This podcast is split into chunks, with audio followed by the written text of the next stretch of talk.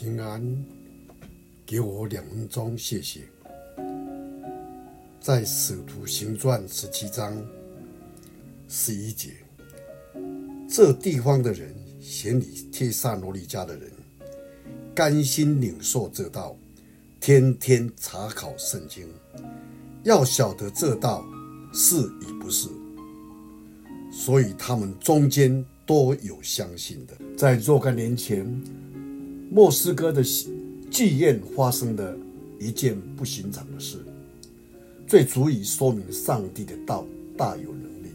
演员罗托杰夫在一出名为《穿燕尾服的基督》的剧中扮演耶稣，结果因而归主。奇妙的是，这原本是一出用来讽刺基督教的闹剧。主角罗托杰夫应当从登山宝训中来背诵两节的经文。练完以后，导演要他脱掉长袍，大声地说：“把燕尾服跟高帽子拿过来给我。”但是当他练到这两节经文的时候，细心的人有福了，因为天国是他们的；哀痛的人有福了。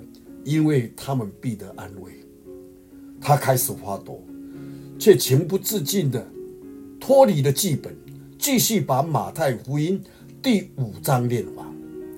尽管别的演员叫嚷、咳嗽、抗议，他仍无动于衷。无意中，他记得小时候在俄罗斯东正教会所学习到的一句经文，他说：“耶稣啊。”你德国降临的时候，求你纪念我。这出戏还没演完之前，罗陀杰夫已经接受主的救恩了。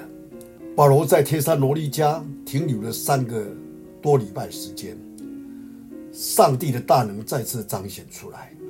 天山罗利家前书第一章说到：“福音传到你们那里，不独在乎言语。”也在乎全能的圣灵，并充足的信心。你们应当弃绝偶像，归向上帝，等候那救我们脱离将来愤怒的耶稣。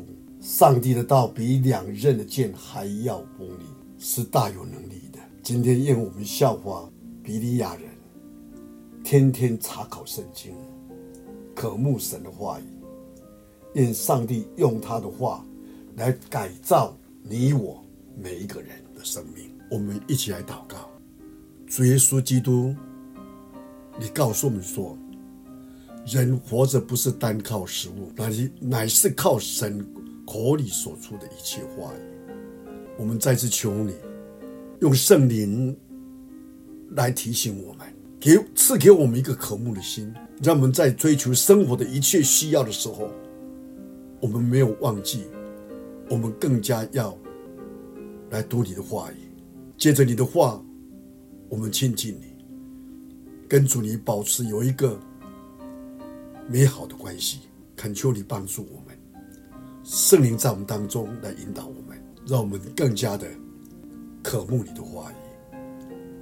谢谢你，听我们的祷告，奉主耶稣基督的圣名，阿门。